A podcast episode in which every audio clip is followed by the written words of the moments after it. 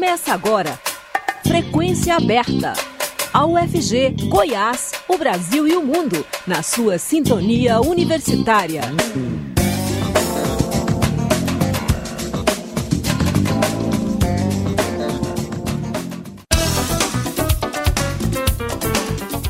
Olá, boa tarde. Pontualmente às 5 horas, está começando Frequência Aberta.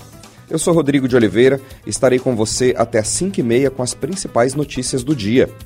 Você pode nos ouvir também pela internet, no site da Rádio Universitária, no aplicativo Minha UFG e nas principais plataformas de podcast. Fique conosco. O TSE, Tribunal Superior Eleitoral, decidiu hoje tornar Jair Bolsonaro do PL inelegível por oito anos. O placar foi de cinco votos a dois pela condenação do ex-presidente. A ministra Carmen Lúcia foi a primeira a votar na sessão de hoje. No início de sua fala, ela já adiantou que iria acompanhar o voto do relator, ou seja, a favor da inelegibilidade de Bolsonaro por oito anos a contar das eleições de 2022. Em seu voto, que durou cerca de 30 minutos, Carmen Lúcia afirmou que Bolsonaro não respeitou nem mesmo o poder executivo e que o ex-presidente agiu para solapar o sistema eleitoral brasileiro. Bolsonaro é investigado por uma reunião com embaixadores em julho de 2022, há pouco mais de dois meses das eleições presidenciais. Durante a reunião com os embaixadores, ele atacou sem provas a credibilidade do sistema eleitoral. O encontro foi transmitido pela TV Brasil, emissora pública da EBC, a empresa Brasil de Comunicação. O ministro Cássio Nunes Marques foi o segundo a votar hoje e deu o segundo voto contrário pela inelegibilidade do ex-presidente. Ele foi pressionado por bolsonaristas nas últimas semanas. Durante seu discurso, minimizou as falas feitas por Bolsonaro no evento com os embaixadores.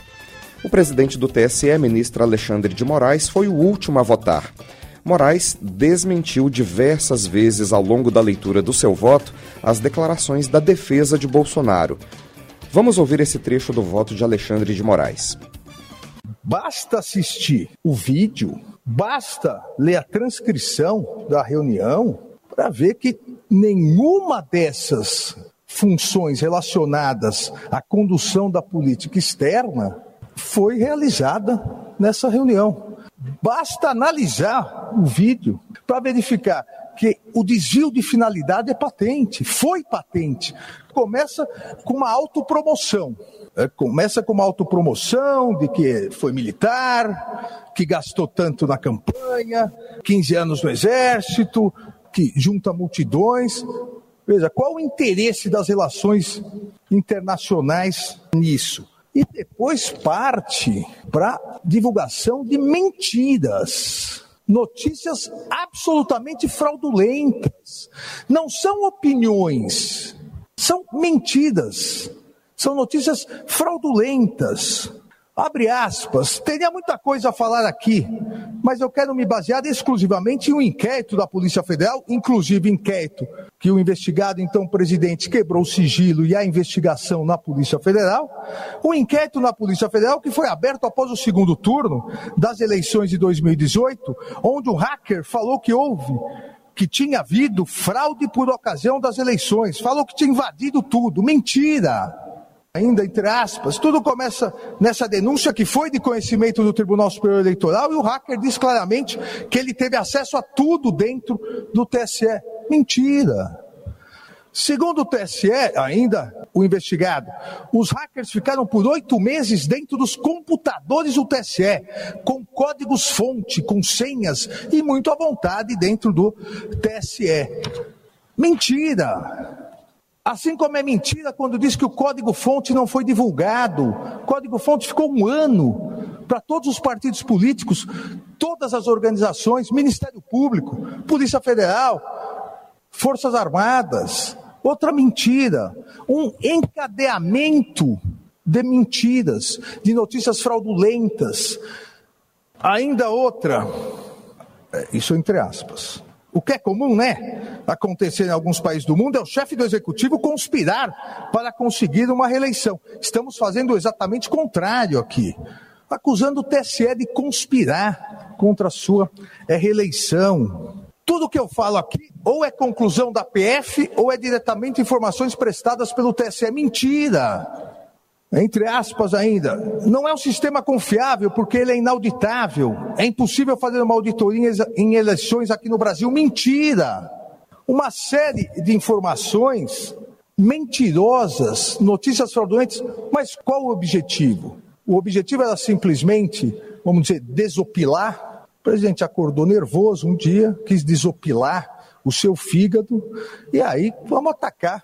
Quem vamos atacar? O nosso superior eleitoral. O Supremo ficou na outra semana, o ataque, o ministro Alexandre foi nas três anteriores, então vamos agora no Tribunal Superior Eleitoral e nas urnas eletrônicas. Mas não foi isso um encadeamento, uma produção cinematográfica com a TV Brasil, com vídeos das reuniões, para imediatamente, em tempo real e na sequência até a eleição, as redes sociais bombardearem os eleitores com essa desinformação, essa desinformação no sentido de angariar mais votos, angariar mais eleitores com esse discurso absolutamente mentiroso e radical. O ministro Alexandre de Moraes lembrou ainda que foi o próprio Bolsonaro que organizou a reunião com os embaixadores lá no Palácio da Alvorada. Foi o presidente, na condição de pré-candidato à sua reeleição, que convocou, que organizou e que, num monólogo, atacou o que já estava pacificado em 28 de outubro de 2021 seria abuso de poder é, político. A comprovação da divulgação, e aqui eu cito no voto, como já foi citado, Facebook, Twitter, além, obviamente, da TV oficial, é, Instagram. É, então, como sempre nesse modus operandi, isso fez com que a desinformação chegasse ao eleitorado. Se produz, e essa, esse é o mecanismo internacional e nacional de ataques à democracia. Você produz uma notícia com verniz de veracidade, olha, o eleitor vai dizer, mas é numa reunião, é do presidente no Palácio da Alvorada, com embaixadores. Você produz uma notícia fraudulenta com verniz de veracidade e você usa sua máquina nas redes sociais para divulgar como se isso verdade fosse e atingir as suas finalidades eleitorais. Aqui todos os elementos necessários para a caracterização do abuso do poder político e do uso indevido dos meios de comunicação, todos os elementos estão presentes. Eu quero encerrar ressaltando e reafirmando novamente que é inadmissível qualquer alegação de insegurança jurídica, de surpresa ou desconhecimento da ilicitude da conduta por parte do investigado. É, agora para reverter a decisão do TSE, só com uma liminar do STF, Supremo Tribunal Federal. Bolsonaro estará autorizado para se candidatar a partir das eleições de 2030. Segundo o segundo investigado no processo, ex-candidato a vice, general Walter Braga Neto, foi absolvido. Na opinião dos ministros do TSE, ele não tem relação direta com o encontro de Bolsonaro com os embaixadores. A condenação de Bolsonaro no TSE repercutiu na imprensa internacional o jornal norte-americano The Washington Post se refere a Bolsonaro como o Trump dos trópicos e lembra que no Brasil Bolsonaro repetiu movimentos do trumpismo para se eleger em 2018, investindo na disseminação de fake news e teorias da conspiração, além de levantar suspeitas sobre o processo eleitoral. O também norte-americano The New York Times diz que a decisão do TSE remove um dos principais candidatos da próxima disputa eleitoral no Brasil e desfere um golpe significativo no movimento da extrema-direita no país. A norte-americana CNN, a britânica BBC e a emissora árabe Al Jazeera lembram que a defesa de Bolsonaro ainda pode recorrer da decisão no Supremo, mas afirmam que dificilmente ele conseguirá reverter a condenação. O Diário de Notícias de Portugal destacou os planos de Bolsonaro e do PL para as eleições municipais de 2024 e diz que o partido deve criar uma campanha sob o mote de perseguição política para angariar mais votos. O também português público postou que, em um julgamento histórico, a maioria dos juízes do TSE considerou que o ex-presidente abusou do seu cargo para veicular ataques contra o sistema eleitoral.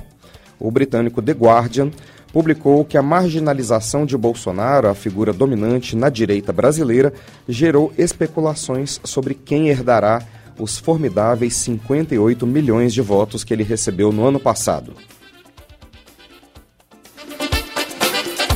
Taxa de desemprego fica em 8,3% no trimestre encerrado em maio. De acordo com o IBGE, essa é a menor taxa para o período desde 2015. Mais informações na reportagem de Tâmara Freire.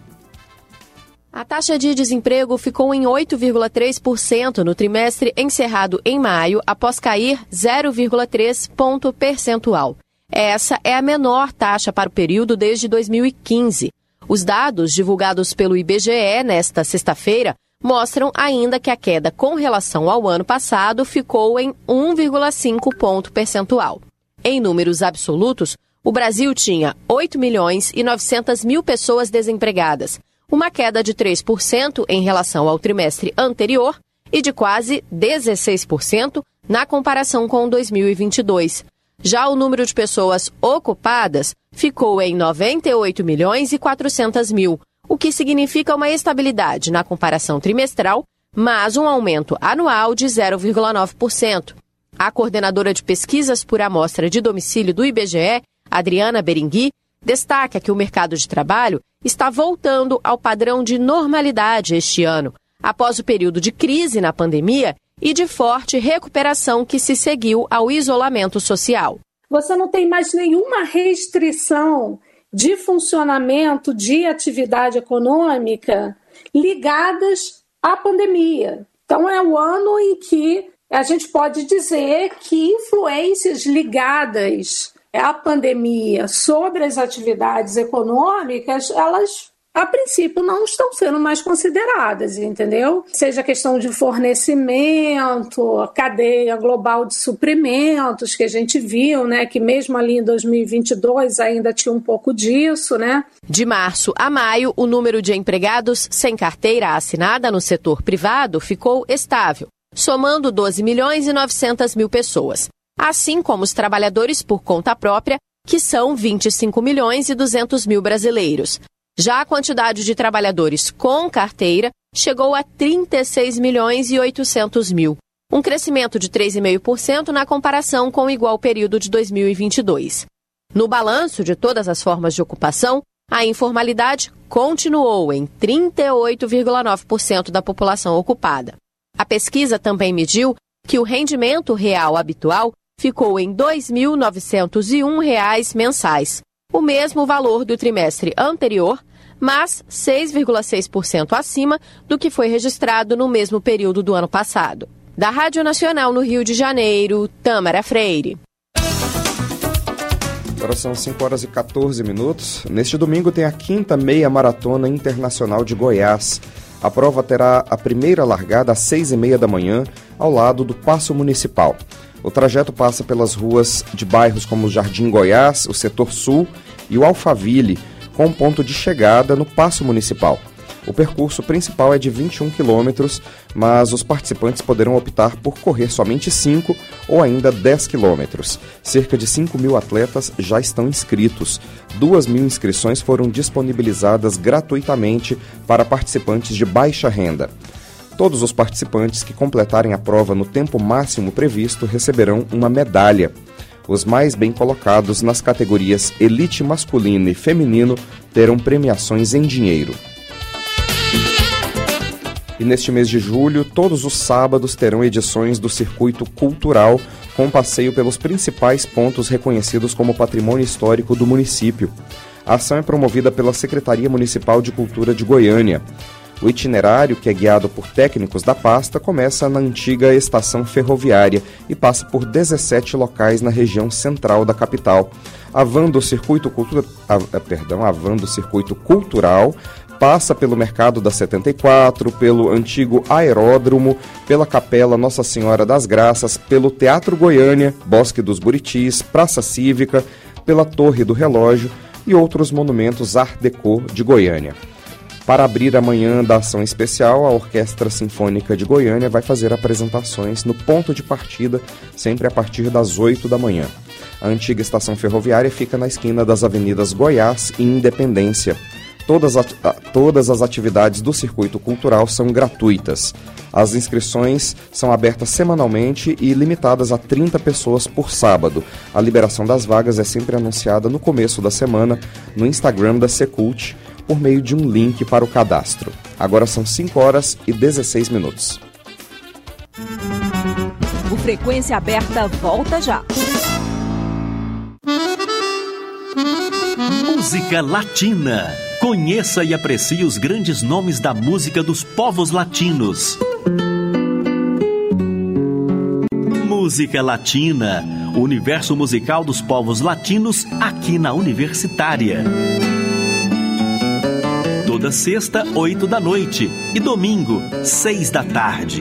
Estamos apresentando Frequência Aberta.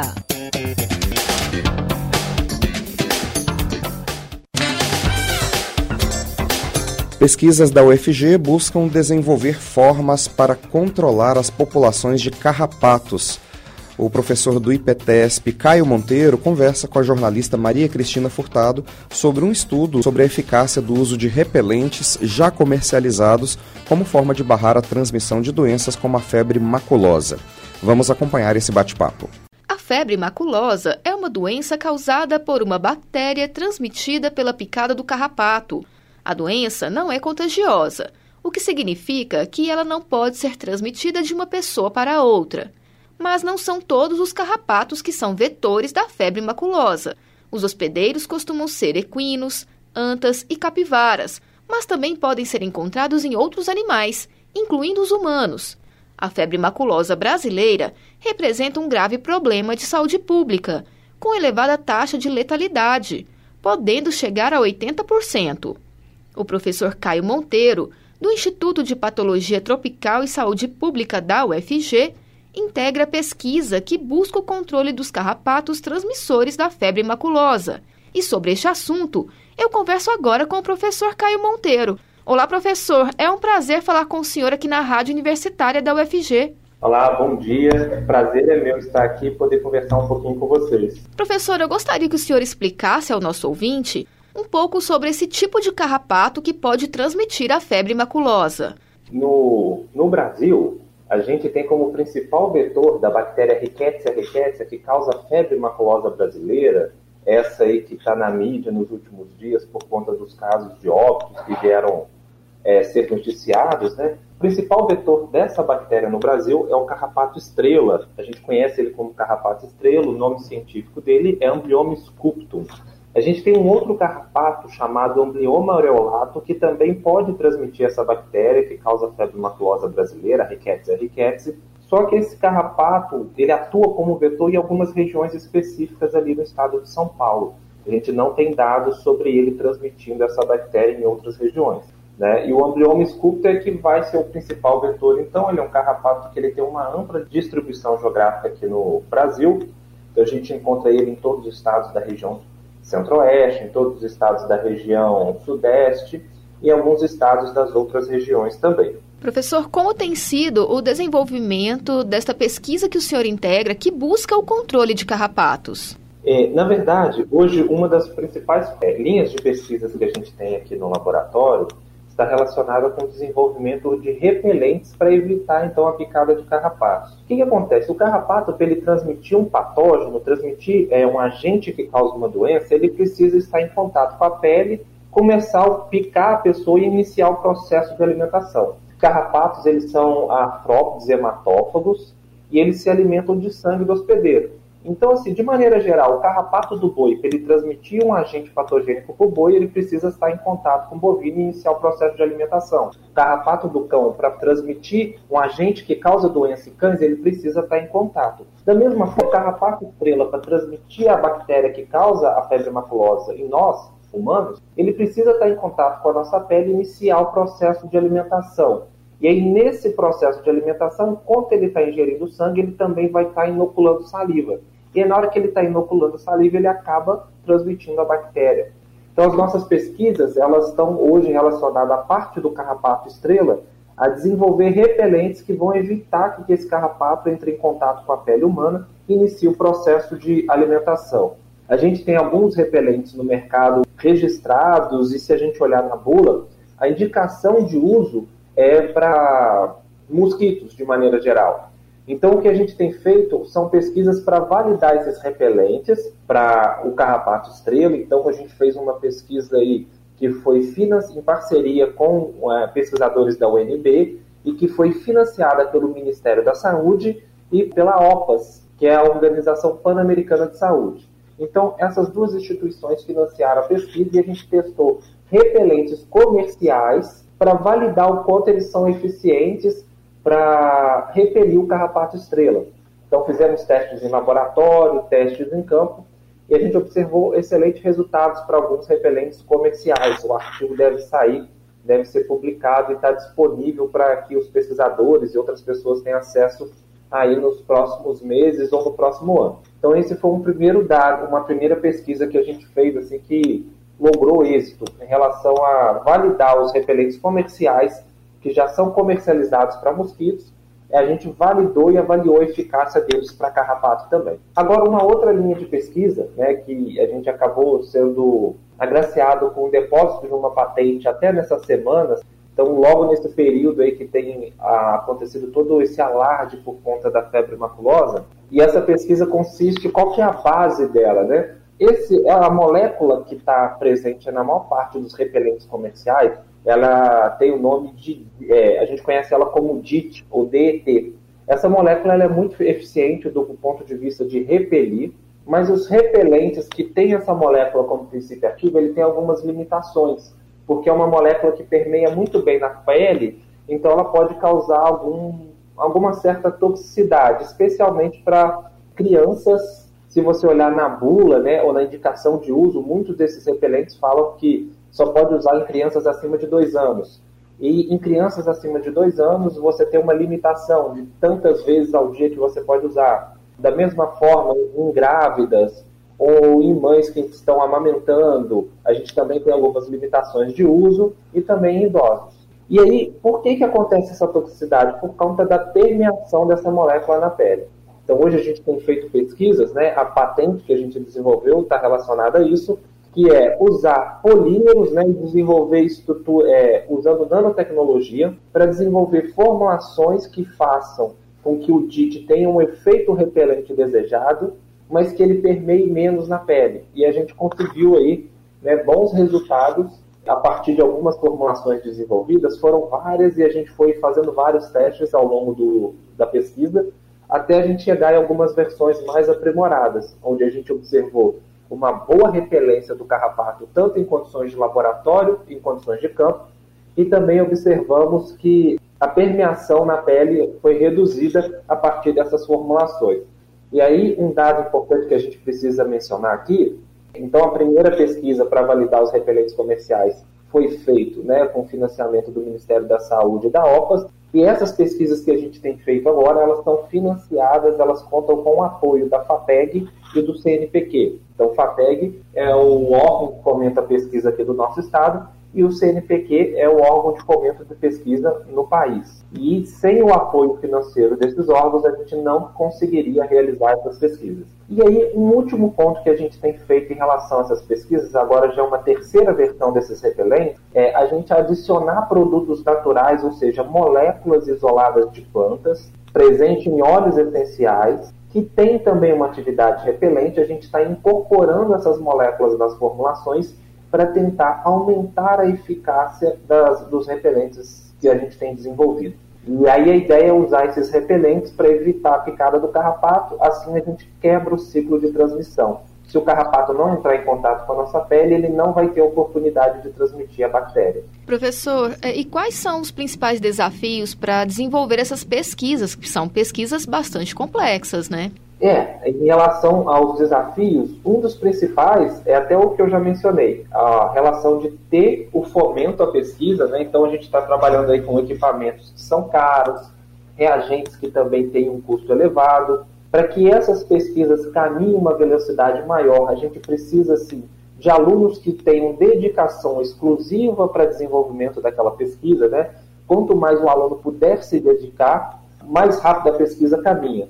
Então, nesse aspecto, o financiamento é muito importante para que a gente consiga adquirir os equipamentos, os reagentes necessários, para que a gente consiga é, fazer manutenção e manter o laboratório em funcionamento e também para que a gente tenha bolsas para esses alunos, para que eles possam se dedicar exclusivamente. O outro está relacionado a, realmente ali é o dia a dia do desenvolvimento da pesquisa, né, em relação a ter os carrapatos para fazer os ensaios biológicos, né?